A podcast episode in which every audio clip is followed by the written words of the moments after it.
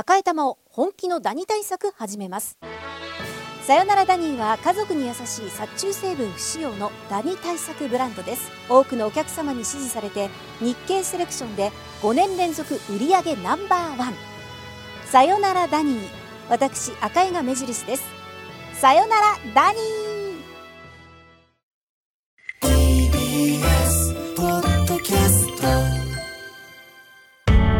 発信型ニュースプロジェクト。TBS ラディオ905-954おぎゅうえちきセッション発信型ニュースプロジェクト荻上チキセッション。荻上チキと。南部ひろみが生放送でお送りしています。ここからは特集メインセッション。今日のテーマはこちらです。メインセッション。取材報告モード。ブラジルアルゼンチンベネズエラ南米大陸に巻き起こるポピュリズム旋風その実態大衆からの人気を得ることを第一とする政治思想や活動を指すポピュリズム本来は大衆の利益の側に立つ思想ですが、大衆を先導するような急進的、非現実的な政策を訴えることも多くあります。近年、このポピュリズム旋風が南アメリカ大陸にも巻き起こっています。ブラジルでは南米のトランプと呼ばれるボルソナロ前大統領がコロナ禍のブラジル社会に混乱を招き、ベネズエラでは1999年から続くサハポピュリズム政権が経済破綻を助長させ、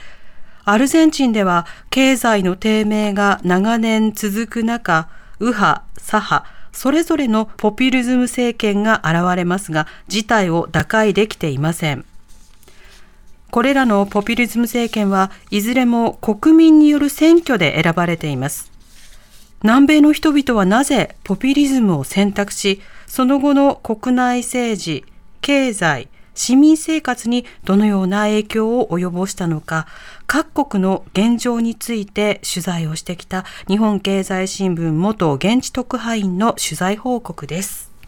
では本日のゲストをご紹介します。スタジオにお越しいただきました日本経済新聞社の前サンパウロ支局長富山直之さんです。よろしくお願いいたします。よろしくお願いします、はい、お願いします。では富山さんのプロフィールご紹介します。富山直之さんは2008年に日本経済新聞に入社前橋支局や国際部を経て2017年から2021年までサンパウロ支局長を務めました南米大陸各国でのルポルタージュ執筆に力を入れています。先月、新刊、ポピュリズム大陸南米を発売されました。はい。まずはあのこの書籍を執筆した狙いや経緯というのは富山さんいかがでしょうか？あはい、えーとですね、これ私がですねあのブラジルを拠点に4年半南米大陸を見ていて一番強く感じたことなんですけれども、はい、やはりこの日本でですね南米の情報というのが正しく発信されてないというこれはまあもちろん私自身への反省も含めてなんですけど、うん、そういう思いがありまして、えー、やはりニュースを見るとですねなんかこう暴動が起こっていたりですねあとはなんかこうなんか麻薬のギャングの打ち合いであったりこうかと思ったらなんかサンバで楽しく踊ってたりサッカーで盛り上がってたりという、うそういうまあいいところと悪いところがすごい両極端にしかクローズアップされてなくてですね、えー、そこら辺をこうちゃんと一冊の本にまとめてこう自分の目で見てきたものっていうのを、まあ、歴史的な経緯も踏まえて紹介できないかなと考えました、うん、執筆の過程で、まあ、難しかったことやあるいはその、まあ、強調したかったことなどいかがでしょうか？そうですね。やはりあのその自分の足でこう現場に行って見てきたものを書こうということで、で結構その、まあ、現地のルポを書いてるんですけれども、うん、やはり難しかったのは、どうしてもこう感情移入してしまうというところがありまして、えー、まあ、この先ほどご紹介いただいたように、その左派と右派の、まあ、こうそれぞれですねこう大きく触れてるという現状があるんですけれども、うん、こう私、その日本人の記者としていくと、まあ、ニュートラルな立場にならなきゃいけないんですけど、どうしてもそこで感情移入してしまうっていうのは、ちょっと気をつけました。うんなるほど、まあ、そうした中で、ここ書かれたポピュリズム大陸南米、本当にもうたくさんの国の実相について書かれれています。で、これから各国の状況を個別に伺っていきたいと思うんですが、まずあの、富山さん、この本、私読めてすごく良かったです。ありがとうございます。あの、この地球上には本当にたくさんの国があって、その国の中には、いわゆる民主主義とされるような体制をとっていないような国もたくさんあり、その中での生活体制というものを、まあ、しっかりとこう描写すること抜きには、私たちはこの、例えば国連の一員として、どう現論していけばいいのかということが、まあ、難しい、何か切り落として議論してしまうことがしばしばあるわけですね。でも、富山さんが先ほどおっしゃられたように、どうしても日本だと情報が限られているし、場合によっては、例えばどこかの立場に肩入れをした立場、例えば、反米ポピュリズムを賛美する立場から研究するというようなものも中にはあるので、それらをこう排して情報を得るということから、まずは工夫しなくちゃいけない今の日本の現状なんだなと思いましたね。はい。では、国別に伺っていきたいと思います。はい、ままずはこちら。ベネズエラ、石油埋蔵量世界一の国の経済破綻。さて、まずはベネズエラからです。はい富山さん、ベネズエラ、どういった国なんでしょうか？はい、えーとですね、ベネズエラはですね、あの南米では北の方にある国でして、えーと、面積は大体日本の2.4倍と言われてます。うん、といっても半分以上がアマゾンの熱帯雨林なんで、まあ、大体日本と同じようなイメージだと考えていただければ。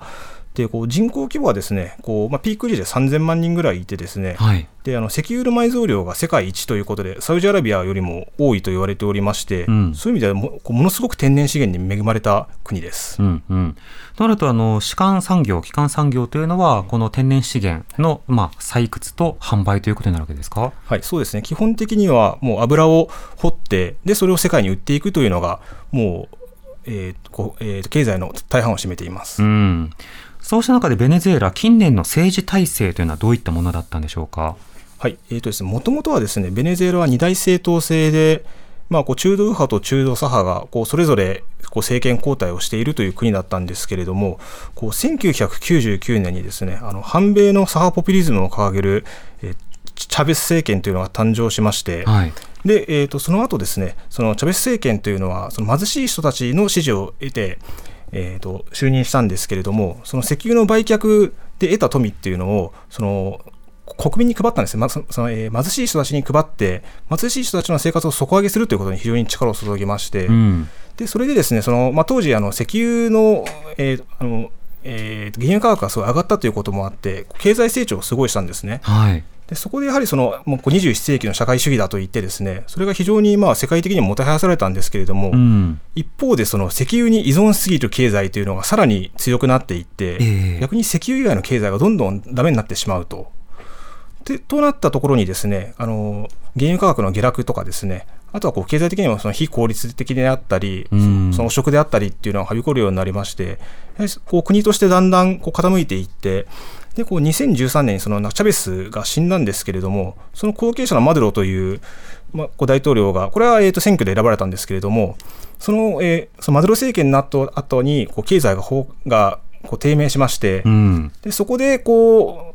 うこう国民がですねこう何度かこうその大規模な街頭デモなんかをやったんですけれども、こう民主主義的な手続きを経ずに、えー、そういうのを、えーと、マドゥロ政権がだんだんこう独裁化していって、で経済が崩壊したというマドゥロ政権下でのさまざまな弾圧というものは、まあ、しばしば日本でも報じられることにはなりました。改めそのチャベス氏の頃の経済体制についても伺いたいんですが、チャベス氏がいた頃の、まあ、経済政策やその他の政策というのはどういったことが行われていたんですか、はい、やはりですね、一番のこう特徴はその格差是正ですね、はい、やはりこう貧しい人、そのベネズエラっていうのは、もともと先ほども言ったように、ですねあのこう原油が非常にこう豊かで、でこう南米の中でも一番発展している国というふうに言われてたんですけど、うん、その一方で、そのすごい格差が大きくて、ですねそのアメリカとかに留学していたようなエリートがこう富を握っていて、うん。で昔からのその先住民系の人たちであったり、貧しい人っていうのはこう非常に苦しい生活をしていたというのがあるんですけど、そのなんかチャベスはそういう人たちに対してこうと富を還元すると。それ権力構造、エリートではなく、一般市民のために使うという政策で、えー、すすごい支持を集めましたうん分配政策に力を入れたということになるわけですか、はい、うんその効果というのはどうだったんでしょうか？そうですね例えばあのよく私が取材してた時に聞いたのが昔はそのベネズエラでは貧しい人たちは教育を受けられなかったと。結構おじいちゃんとか文字も読めなかったっていう話をするんですね、うん、ただそのチャベスになってからその大人向けの学校であったりその子どもたちに対しても学校に来たら給食を食べさせてあげるとか、はい、そういうすごいあのこう包括的にですね、政策をしまして、ただお金を配るだけじゃなくて、社会インフラとかも含めて、そういう意味でいくと、その弱者への対策というのは非常に手厚かったというふうに評価されてますね。一方でそのチャベス政権の中でも、まあ、だんだんとその経済政策の効果や経済状況も変わってきたと聞いています。これはどういったことでしょうか？やはりですね、そのこう権力が一極集中したというのもあるんですけれども、うん、あのこう今まではそのベネズエラ経済というのはアメリカに留学したようなエリートが動かしていたんですけれども、はい、エリートが結構国外に流出してしまってでこうそのチャベスというのはですね、まあ、非常にカリスマではあるんですけれども、経済に関しては素人だったので、うん、まあ、ただその、その素人の思いつきに対して、その部下たちは忖度してしまうと、はい、でこう間違った方向に進んでいても、誰もそれを否定できない、止められないというところがあって、もうばらまきだけじゃだめだとなっても、誰もその政策を軌道修正できずに、最後の方はそのインフレが上がっていたりだとか、そういうこう経済が低迷し始めていたという感じです。うん。例えば思いつきの政策で止められなかったもの、どんなものがあったんでしょうか？えーと、そうですね、えーと、よくあのこれ、あのこう経済というよりもあのそのな、えーと、音楽教育っていうのがありまして。音楽教育、はい、ベネズエラではですねその貧しい人たちでも音楽の教育をするというですねそのプログラムがありまして、はい、それで、まあ、確かに今までそのエリートのしかこう楽しめなかった音楽っていうのが、それがこう一般庶民でも楽しめるようになったというのは、それ非常にいいことなんですけれども、はい、経済が低迷する中でも、そこはこうチャベスが決めたことだからといって、だからすごいアンバランスなことが起きていて、人たちがご飯を食べられられていないのに、一部のその人たちのには、そのすごい高いオーケストラの、えーのための予算が組まれていたりして、ここら辺はこうなんかチャベスの意思だからというところで、誰もこう軌道修正ができなかったと。決まったことだからということで、優先順位の、まあ、高いところからずっと動かれなかったと、はい、いうことになってたんですか、ね、あとその価格統制もそうですね、はい、そのまあ基本的に価格というのは需要と供給で決まるんですけれども、こうチャベスがこれは高いから安くしろとなると、それでこう安くしてしまうと。でもそうなると、じゃあこう企業は安く作ったら赤字になるので、うん、じゃあうちは作りませんよとか撤退したりするんですけど、いや、お前はすごい、えー、お前らはこの値段で作れ。というふうにこう政府が命令して、そうすることでこうやはりこうこう経済そのものが歪んでしまうといったことがよくありましたね。はい。価格統制も世界各地でいろいろ失敗の歴史はありますが、はい、失敗のパターンその1は企業が撤退して海外に行く、うん、その2は闇市がはびこるなんですけど、はい、この闇市などはやはりその南米でも各地で見られるような現象だったんでしょうか？そうですね、はい、もともとは、まあ、あの南米というのはですねこう、まあ、日本とかアメリカとかヨーロッパみたいにそのスーパーマーケットみたいなその近代的な流通網よりもそういう、まあ、あの市場みたいなところで売られることが多いんですけれども、うん、やはりそのスーパーマーケットに行って、そのベネズエラの場合ですね、一番ひどい時はスーパーマーケットに行っても、もう肉も魚も野菜も何も置いてないと。うん、で、そのなんか闇市みたいなところに行って、こうすごい高いお金を払うと、そういうなんか肉とか買えるんですね。えー、だからこのそのスーパーは政府の価格統制があるから、そこで正規の値段で売ってたらこう利益が出ないので、もう商品を仕入れられないと。うんうん、ただそういうこう闇市に行くと、こうその政府の統制価格よりこう高いお金で買えると。でもその政府の職員とかはそういうところに行ってこっそり買っていたりするみたいなことも起きてます。なるほど。そしてチャベス政権からマドゥロ政権に引き継がれたとき、政策、各政策はどうなっていったんでしょうか？はい、そのえーと、マドゥロはですね、基本的にこのその、えーと、チャベスへの忠誠心で選ばれたというふうに言われておりまして、うん、基本的にそのチャベス政権時の経済政策をそのまま100%継承したんですね。おダメなものも含めて。はい。だから先ほど言ったようなその価格統制であったりですね、あとはその生産目標を決めて企業に作らせるっていうことであったり、うん、そういうのは基本的にもう、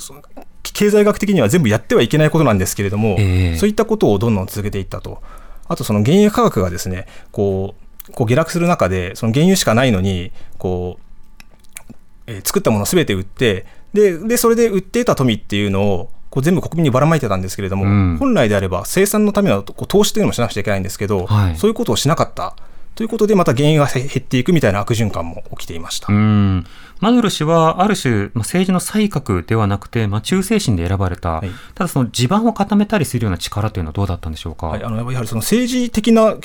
力というのはすごい強くてですね、うん、その自分の政治的にこうライバルになりそうな人間をこう潰したりですね、あとはその野党ですね、やはりその政治がめちゃくちゃだったので、ものすごい、あの、そのこう市民がですね怒って大規模なデモとかが起きたんですけれども、はい、そういう時にその野党指導者をですね政治的に弾圧したりですとか、あとはその軍隊であったり、その司法であったり、うん、そういうその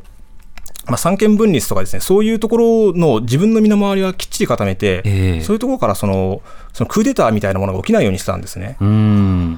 うんそういうところでいくと、すごい政治的な嗅覚はある人でした。なるほど。本の中で紹介されていた事例としては、まあ、裁判所経由で、その野党のリーダーなどに対して、まあ、そこ出馬などについて圧力をかけた、そんなことができるんですか？そうです。だからもう本来あってはいけないことなんですけれども、うん、もうその自分より人気ある人間が出馬したら負けてしまうので、そもそも出馬できなくすると、はい、最後の方はその野党そのものの存在を認めないみたいなこともやっておりまして、だから一応選挙はやるんですよ、えー、やるんだけれども、その対抗馬となるような人はもう出れない、まあ、もしくはもう出てもこんなの意味がない。って言って、あとはその票を操作するとか、そういったことをやっておりまして、だからまあ事実上の独裁国家なんだけど、一応彼らは民主主義国家だと標榜していると。適正な手続きで選ばれたのだとい。うふうに言ってるわけですね。はいはいここで民主主義を機能させるために一つは選挙そしてもう一つはジャーナリズムが問われてくるところがあります、はい、この本の中で書かれていたのはまず選挙体制。これがあの、まあ、日本の投票システムと少し異なるところがあって祖国カードというのがまず存在するんですね、はい、これはどういったものなんでしょうか、はい。えーとですね、これはまあ日本のあのちょっと今あのイメージよくないんですけどマイナンバーカードに似たようなもので、はい、まあ、国民に番号を割り振ってそれを持たせると。でそこに QR コードがあって、うん、そこにあのこう銀行口座みたいな役割も果たしてまして、その政府からの給付金なんかが振り込まれるんですね。うん、で、まあ、そこだけ聞くと、なんかものすごいこうあの効率的でいいことなんですけれども、はい、私が取材した選挙では、選挙が終わると、その祖国カードを見せろと。うん、で実際にこうどこに投票したのかというのをチェックした上で、うん、でこう政府寄りであれば、後でその食料の配給が受けられるとか、はい、まあ、そのこう地区ごとに、この地区は何パーセント以上だったら食料配給受けられるけど、お前たちは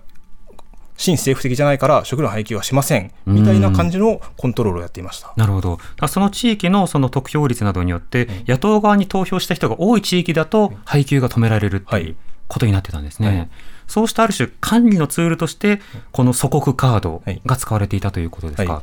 これあの本の中では生々しく写真も使われていて、うん、投票結果を管理する与党の職員たちが普通に写真に写ってまして、はい、これ取材でも全く意に介さず、通常通りカメラを向けても作業を続けてたと書かれてますね。そういう意味で言うと、そのまあそのジャーナリズムという観点でいくと、うん、そのチャベス政権が誕生してから時間をかけてこう政府に反抗的なメディアに対してすごい圧力を加えていておりまして、はい、そう政府に反抗する人間っていうのはアメリカからのスパイだとか CIA の手先だみたいなことを真剣に信じてる人たちが多くて、そういう意味でいくと、あまりその投票結果の確認というのもあまり悪いことではないという意識を持っている人が多くて、逆に我々外国のメディアに対して、我々がこれだけその公平な選挙をやっているんだみたいなことをアピールしていると思っている節もありました。なるほど。そしてジャーナリズムに対しても相当な攻撃があるということでした。これはどういったものがあったんでしょうか？ですね。やはりそのその先ほどその統制経済という話をしたんですけれども、基本的にその経済の流通なんかも全部政府が握っているので、私が取材したその独立系のメディア、新聞社なんですけれども、そこはその紙とかインクとかをすべて政府からの配給を止められたと。で、こう仕方なく、こう、すごい高いお金を払ってアメリカとかから輸入してたんですけれども、やはりその経済が悪化する中で、どんどんそういうことができなくなって、で、最終的にそこの新聞社はもう、こう廃刊してしまったんですけれども、結局そのベネズエラ政府に対して、すごい都合が悪いことを言うメディアっていうのはすべて排除されて、経済的に圧力をかけられて、えー、で、こう、すごいこう政権を賛美するメディアだけが生き残るという状況でした。うんそれは本当にその電波系メディア、そのテレビとか、はい、まあ、そうしたあるいはその紙系のものとか、はい、いろんなところにもあの圧力というのは及んでいるんでしょうか？はい、そうですね。まあ、もちろんこうテレビなんかはも昔からその許認可を政府が握っているので、うん、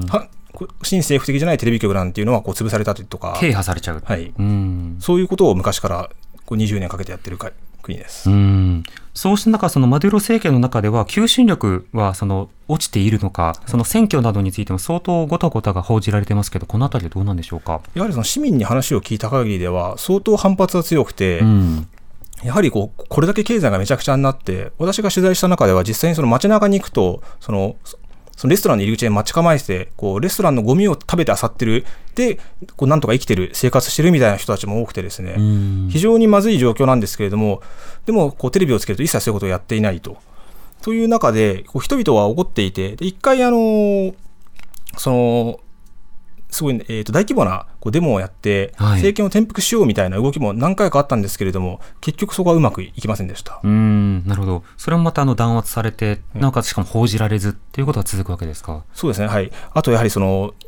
持久戦という側面がありまして、えー、例えばそのあの暫定大統領のそのグアイドというですね野党のリーダーが、これはそのトランプ政権から支援を受けて、で、こう、そのマドゥロ政権に対峙するという役割を与えられて立ち上がって、それに市民たちがこう賛同して、こう、政権にその、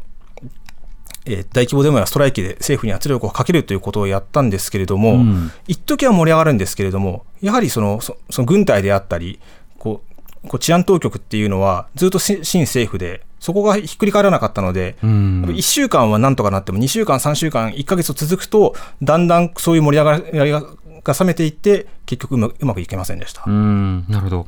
そんな中で、その人材、あるいは人口の流出、そして難民の増加が問題となっています。これはどういった背景、どういった動きなんでしょうか？はい、そうですね。私が実際にあの取材した国境なんかでも、やはりですね、あのベネズエラに住んでいると、もう生活ができないというので、こう隣国のその南米大陸っていうのはつながっていて、で言葉も比較的スペイン語ででであったり、あとはポルトガル語も、まあ、こう近いといえば近いので、うん、隣の国に行ってもなんとか生活できてしまうんですね。うんうん、そういう意味でこうベネズエラにいたその人たちがこうスーツケースだけ抱えてこう、はい、コロンビアやこうブラジルなんかにこうゴロゴロと歩いていってまたこう南米各国に散っていくということが起きてまして、うん、まあ、ベネズエラ先ほどその人口ピーク時は3000万人というふうに言ったんですけれどもあの数百万人が南米大陸各地にち、えーえー、難民や避難民として散っているというふうに言われております。うん今簡単にあのカートでゴロゴロという話されましたけれども、これ距離はすごい遠いところを歩いているわけですよね。はい、はいそうですね、私が取材した人はこう、えー、妊婦だったんですけれども、妊婦さん、はい、もう妊娠しても、多分6か月とか7か月とか、そういう大きい重いお腹を抱えて、数千キロバスで陸路を渡ったというふうに言ってました。うんもうほぼ日本縦断に近いような距離を移動されて、ね、まあ、隣国に逃れようとされているわけですか、はいはい、それはそれだけベネズエラの国内ではあの、まあ、自由もないだけでなくて雇用や仕事がないということなんですか、ね、仕事もないです、やはりその医療も私が取材した時崩壊しておりまして、病院に行っても薬がもらえない、そもそも医者の先生も逃げてしまっているみたいな状況があって、特に妊婦の場合は、お金があればなんとかなるんですけれども、お金がない人はそこで産んでもどうにもならないということで、こう隣国にそこまでリスクを背負ってでもこう逃げていくという人たちが多かったですね。なお、ベネズエラといえば反米という言葉がしばしば使われます。アメリカとの距離感というのはどうなんでしょうか？これは非常に難しくてですね、やはりそのこうチャベスがもともと反米ということもあってですね、やっぱ国民の一定は一定数の人たちは、やはり自分たちの経済が苦しいのは、アメリカが帝国主義で、そういう陰謀、こう、そういうふうになんか、えー、自分たちの国を攻撃してるからだっていうことを結構信じておりまして、はい、まあ、一種の陰謀論に近いところはあるんですけれども。国家を挙げた仕方ではい、やはりそれをそうですね、こう信じてしまっている人も多くて、ただ一方で、やはり今の時代はそのメディアを通じて、スマホを通じてですね、情報はいくらでも入ってくるので、うん、そういうのはバカバカしいと思っている人たちもたくさんいて、えー、その人たちは先ほどみたいに、まあ、こうその街頭にでも出たり、あとはもうやってられないということで、他の国に逃げたりっていう感じでしたね。うんスマホといえば、そのベネズエラ大変なインフレ状況にあるので、あの実際に富山さんが買い物をする際にも、まあ、お金をちょっと持ち歩くなんてとても無理だと。なぜなら膨大な札束が必要だからだと。ちょっとしたボールペンを買うにも。だから大体キャッシュレス決済で生活されてたと書かれてましたね。そうですね。まあ、私が、まあえっと、出張で行った時はですね、えっ、と、もうインフレ率がなんか200万パーセントを超えるような、200万パーセント、まあ、いわゆるあのハイパーインフレですね、はい、あの歴史上である、まあ、こう札束がブロックのようにたくさん積んであってという中で、うんうん、でまあ、昔はそうですね、そのその札束をこういちいち数えてやってたみたいなんですけれども、私が行った時は、逆にある程度、そのインターネットっていうのはある程度残っていて、うん、みんなそのキャッシュレス決済で銀行振込であったり、こうデビットカードを使って決済するということで、実際にそのインフレ率はすごいんですけど、えー、あまりそれが目に見えないというか、そういう状況でした。レジの出る金額ってどうなるんですか？そうですね、えーと、私が一番見た、一番すごいなと思ったのは、スマホだったかテレビだったかで、何億ボリバルというのがあって、はい、だから1、10、100、1000万と数えるんですけれども、全然わからないんですよね。はい、単位がちょっとバグりそうですよね。そうですね、うん。そうした中で改めて左派ポピュリズム政権、その功罪とはどういうふうにお感じになっていますか？そうですね、はい、やはり私が一番強調したいのが、そのまあ、独裁政権と言われるんですけれども、そもそも、えー、最初から独裁だったわけではなくて、うん、最初は人々がその格差が大きい中で、その弱者のための政治をしてくれるというリーダーを選んだと、ここははっきりと民主主義で選ばれてるんですね。はいただ、その残念ながら民主主義で選ばれたリーダーが暴走したときに、それを止める制度であったり、装置であったり、そういうものが完全になくなっていて、こう、そのまま後継者になって暴走して経済が転落しても、それを修正できなかったと。それがこう、今のまあベネズエラにつながるその破綻国家というふうに呼ばれてしまう状況なのかなと。なるほど。そしてそうした国に対して、まあ、例えば書籍の中でロシアの支援とかいろいろなものが書かれていますが、えー、今日は他の国も行かなくてはいけません。はい、えー、急ぎ足で、次の国はこちらです。アルゼンチン、豊富な資源を有する国がなぜ経済を立て直せないのか。はい。アルゼンチン、あの我々もサッカーなどではしばしば聞く国ですね、うん、有名な国です、はい、どういった国なんでしょうか、はい、あのアルゼンチンはですねあの、えーと、南米の、まあ、ブラジルに次ぐ大国で、えーと、人口は大体4500万人ぐらいで、面積は7.5倍、まあ、本当に広くて、うん、あのものすごいいい国なんですね。もともとはですね、その首都のブエノスアイレスは南米のパリと呼ばれておりまして、もともとそのヨーロッパの移民がこう移住してこうできた国なんですけれども、非常にこう豊かで、こうかつてはヨーロッパの貧しい人たちがこう一攫千金を夢見て、うん、アルゼンチンに行ったみたいな国でして、うん、というのもですね、まあ、先ほども言ったんですけど、すごい国土が広くて、そこにこう石油とかガスとか、貴金属とかこう資源が豊富で、えー、さらにあの田畑がですねあのパンパと呼ばれる草原がありまして、はい、そこがものすごいこう放牧であったりですねあその畜産業であったりなんか農作に適しておりまして、うん、だから食料もある資源もあるで人々もそのヨーロッパから来た結構そのスキルがある人たちがいるということで、まあ、非常に恵まれた豊かな国なんですね。うんなるほどしかし経済に問題があるこれはどういった状況なんでしょうか？そうですね。あのやはりそのアルゼンチンといえばそのデフォルトというのがセットになってくるような国で、はい、私が担当している中でも2回デフォルトしてるんですけれどもやはりこう形状的にその通貨がその政府がお金を払えなくなってしまって、うん、デフォルトするというのがありまして、はい、でこう背景にですねその通貨安というのがありまして、うん、ずっとあの通貨ペソというのがですねずっと流出してしまう、日本でいう円安の状況ですね、はい、日本でいう円安、まあ、120円から150円になって大変だっていうのをわれわれが騒いでるのは、アルゼンチンの場合は、1年間でその、えー、と通貨ペソが半分になったりするみたいな、もうこれなんか日本とはレベルが違う感じのですね、うん、通貨安が続いておりまして、今今からすぐこう例えば200円とか300円とかになるっていうレベルですよね。そうですねはい。へえ、なんでそうなっちゃうんですか？やはりですね、あの、もともとその債務問題を抱えている国で、やっぱ借金が多いんですね。うん、で借金が多い、その政府債務が多い国で、でさらにその貿易あの、あまり産業がないので、その車であったり、まあ、いろいろなものを輸入しなくてはならず、それで、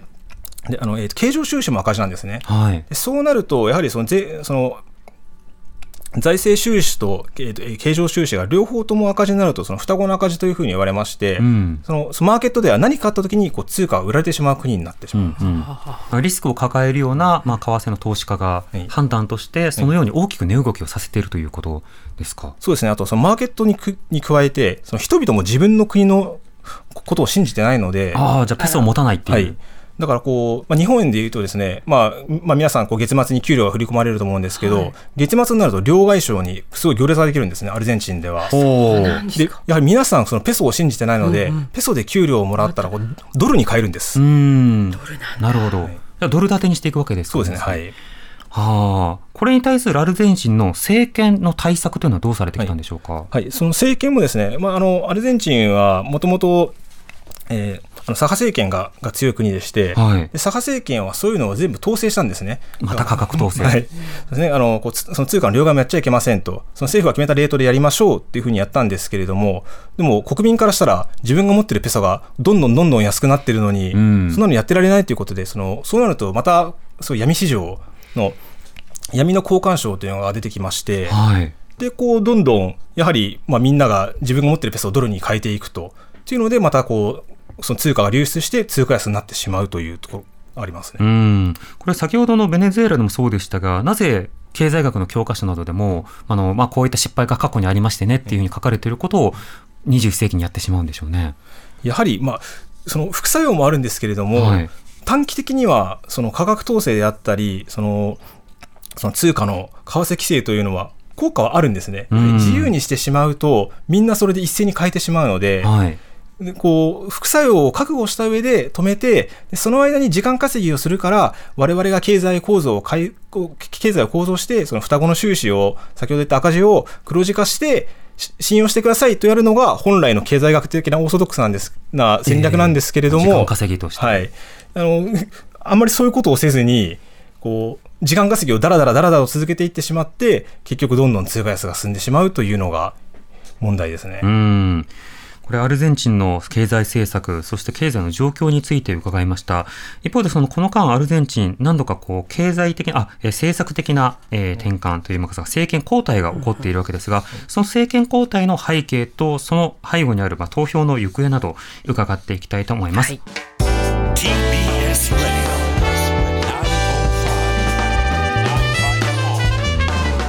Radio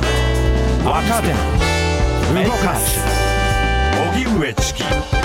セッション荻上チキセッション。今日の特集メインセッションのテーマはブラジルアルゼンチンベネズエラ。南米大陸に巻き起こるポピュリズム旋風その実態ということで、えー、スタジオには日本経済新聞の前サンパウロ支局長富山直之さんをお迎えしております。富山さん引き続きよろしくお願いいたします。よろしくお願いします。よろしくお願いします。さて、アルゼンチン、はい、まあ、経済政策なども失敗をし、うん、非常にこう大変な状況になっているということを先ほどお話を伺いました。はい、では、それを主導していた各政権はどうだったのかというと、先ほどのベネズエラと異なり、えー、左派ポピュリズム政権がずっと握っていたというわけではなく、何度か政権交代もしています。はい、富山さん、このアルゼンチンの政権の揺らぎ、動きというのはどうなっているんでしょうか？はい、そうですね、そのアルゼンチンというのはですね、こうまあ、左派のポピュリズム政権がつが20年近く続いてた国なんですけれども、ベネズエラのようににですね、その司法であったり、その軍であったり、治安当局というのは、そこの制度はしっかり守っておりまして、うん、ちゃんと選挙を通じて政権交代が起きると。うん、というのはですね、その2015年にですね、その、えっと、2015年、15年までずっと左派政権が続いてたんですけれども、その右派のマクリ政権というのが誕生しました。はい、というのも当時はやはりその左派政権がずっと続いていて、経済が低迷していて、で人々はこれ良くないぞと、うんうん、でそのえー、そのマクリというのはですね、もともとすごいあのアルゼンチンの財閥の系の企業ののの経営者で、まあ、非常にビジネスマンでですね、はい、でまあ、私がやががそのアルゼンチンという国を経営したら経済は立ち直ると、アルゼンチンはまた再びその国際舞台に戻ってこれる。ということをアピールして、うんうん、それで、えー、と選ばれたんですね。うん。このマクリ氏というのは、具体的にどういった政策を行っていったんでしょうか？はい、それはもう先ほどのその経済学の教科書通りのことをやっておりまして、はい、例えばその輸出の規制であったりですね、さっきの為替規制であったり、そういう規制をすべて撤廃しました。うん、あと、その国際金融市場ですね、やはりその左派政権というのは、どうしてもそのマーケットとは相性が良くないので、はい、こうどうしても規制したがるんですけれども、そこもそのアメリカのファンドなんかとですね、こうその裁判をやっていたのをまあ仲直りして、逆にこう今までその自分が踏み倒してきた借金はちゃんと払うので、その新しいそのえ国債を発行したりとか、うん、そういうことをやらせてくださいということでですね、やはりその、まあ、自由主義経済というんですかね、あ新自由主義経済、うんうん、そういう政策を取りました。なるほど、まあ、保護主義統制経済から、まあ、あの自由主義あるいは新自由主義へと舵を切ったわけですね、はい、それによってアルゼンチンの経済どうなったんでしょうか、はい、こうえ滑り出しはですねすごく良くてですね、うん、そのアルゼンチンという国は非常にこう潜在能力がある国なので今までやはりそのその投資家から企業からすると潜在能力があるのに左派政権のせいでうまくいってなかったと。そこにすごい新ビジネスの政権がやってきて、うん、海外からの投資をしてくれと。いうことでですね、あのこう世界中の、まあ、日本企業も含めてアルゼンチンに投資しますっていう新しい工場を作ります、うんうん、で発表した企業がすごい多くて最初の頃はものすごい順調でした。はい。ところがってことですか、はい、最初はっていうこと？そうですね。ところがですね、その先ほども言ったんですけど、そのアルゼンチンという国は、こうその双子の赤字というのがずっと問題になっておりまして、でやはりそのこう脆弱なんですね。だからそのマクリ政権への期待感というので、一時はその通貨安っていうのもちょっと収まっていたんですけれども、そのなんかショックが起きると真っ先に売られてしまうんですね。で、アルゼンチンの場合はそれはトルコショックというですね、全くアルゼンチンの関係ない、はい、当時あの、地球の反対側のこう中東のトルコという国がですね、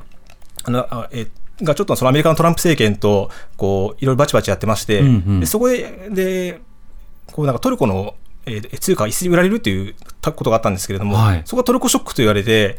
震源地はトルコなのに、一番通貨が売られたのはアルゼンチンだったという、なんか起きてしまうと真っ先に売られてしまうっていうところで、そこからもう通貨安が続いてしまって、また経済がダメになってしまいました。せっかくだからもうドルに変えとけ、じゃあペソも売っとけみたいな格好になっちゃったってことですか？ね。はい。はあそしてマクリ氏からまた政権交代したんですね。はい、そうですね。私が、えっ、ー、と、いた、えー、と2019年にですね、またこう4年ぶりに、だから、こう人々は4年前は、やはりこう左派政権はだめだから右派政権にしようって言って投票したんですけども、4年後にやっぱり右派はだめだ、左派に行こうって、また左派政権が誕生したということになります。しかし、新しく誕生したフェルナンデス政権でも、コロナ対策で打撃を受けたとい。うことですか、はい、そうですね、ここはまあ非常に運も悪かったんですけれども、当時はその新型コロナウイルスが大流行しまして、であのアルゼンチン政府はですね非常に厳しい対策を取ったんですね、経済活動を制限して、こう人命を優先しようと。一回みんな我慢してくれという政策を取りまして、はい、最初の頃はそれはすごい良かったんですね、成功したんですけれども、やはりこう南米の人たちというのはこうコミュニケーションを求める人たちであるのと、あとその経済的にその、まあ、日本だとですねこういろいろお金を配ったりとかあったんですけれども、うん、そういうのがほとんどないと。となると、経済を止めているのに、全く収入が入ってこない。っていうので人々がこう怒ってきて、で、またその、新型コロナというのはですね、結局家にとどまってるって言っても、まあ、とどまってる人たちじゃないので、南米の人たちというのは、やっぱり徐々にこう緩んできて、で、またその新型コロナがものすごい流行ってしまって、だから結局経済制裁、経済を止めて、人命優先だったのに、全然ダメだったじゃないか。ということで、はい、だいぶそのフェルナンデスさんは人気が落ちてしまいました。なるほど。給付なしロックダウンの状況の中でしかし人々は外に出ていくと感染も拡大し、はい。はい、そうすると医療とかいろんな混乱も生じますよね。そうですね。はい。いろいろなところが続いて今に至るさあどうなるのかということです、は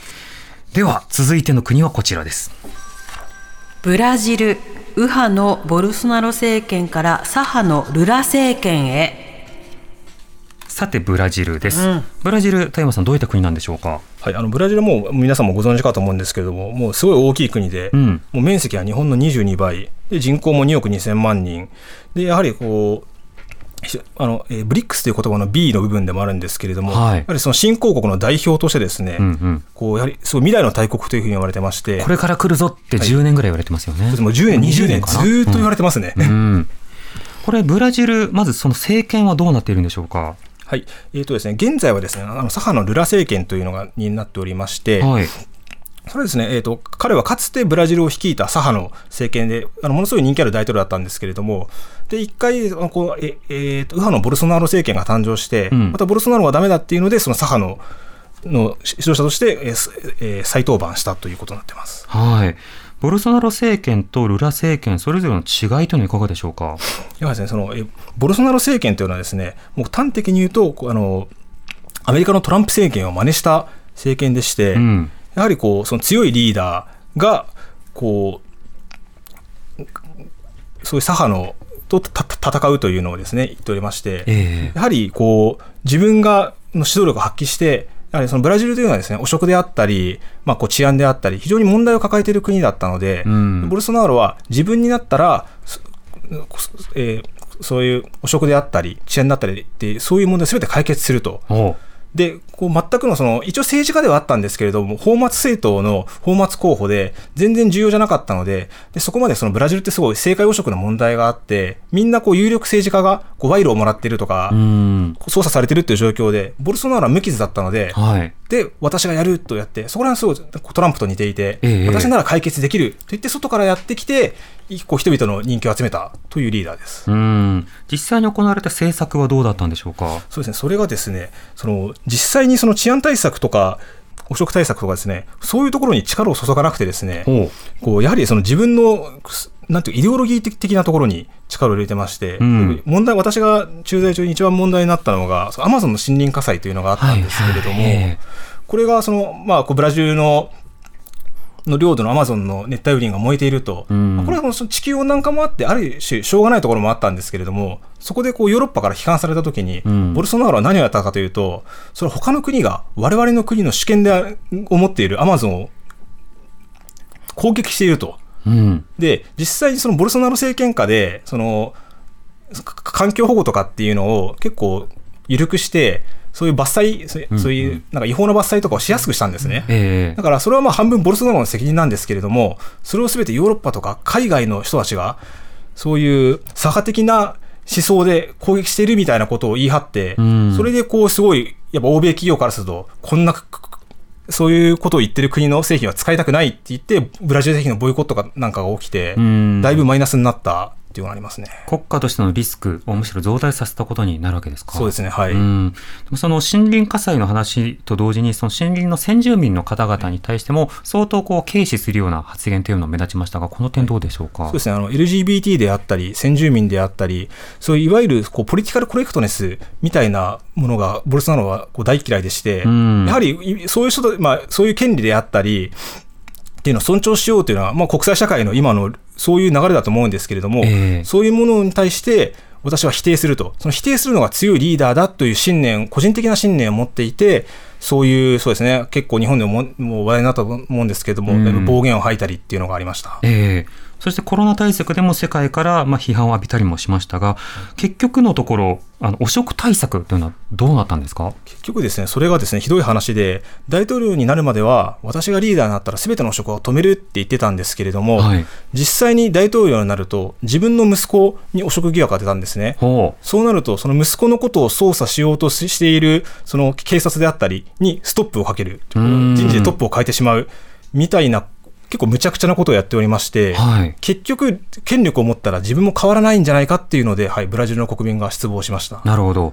そうした中で今度はルラ政権、このルラ政権に対して再度期待されたこととはどういったものなんでしょうか？そうですね。こうや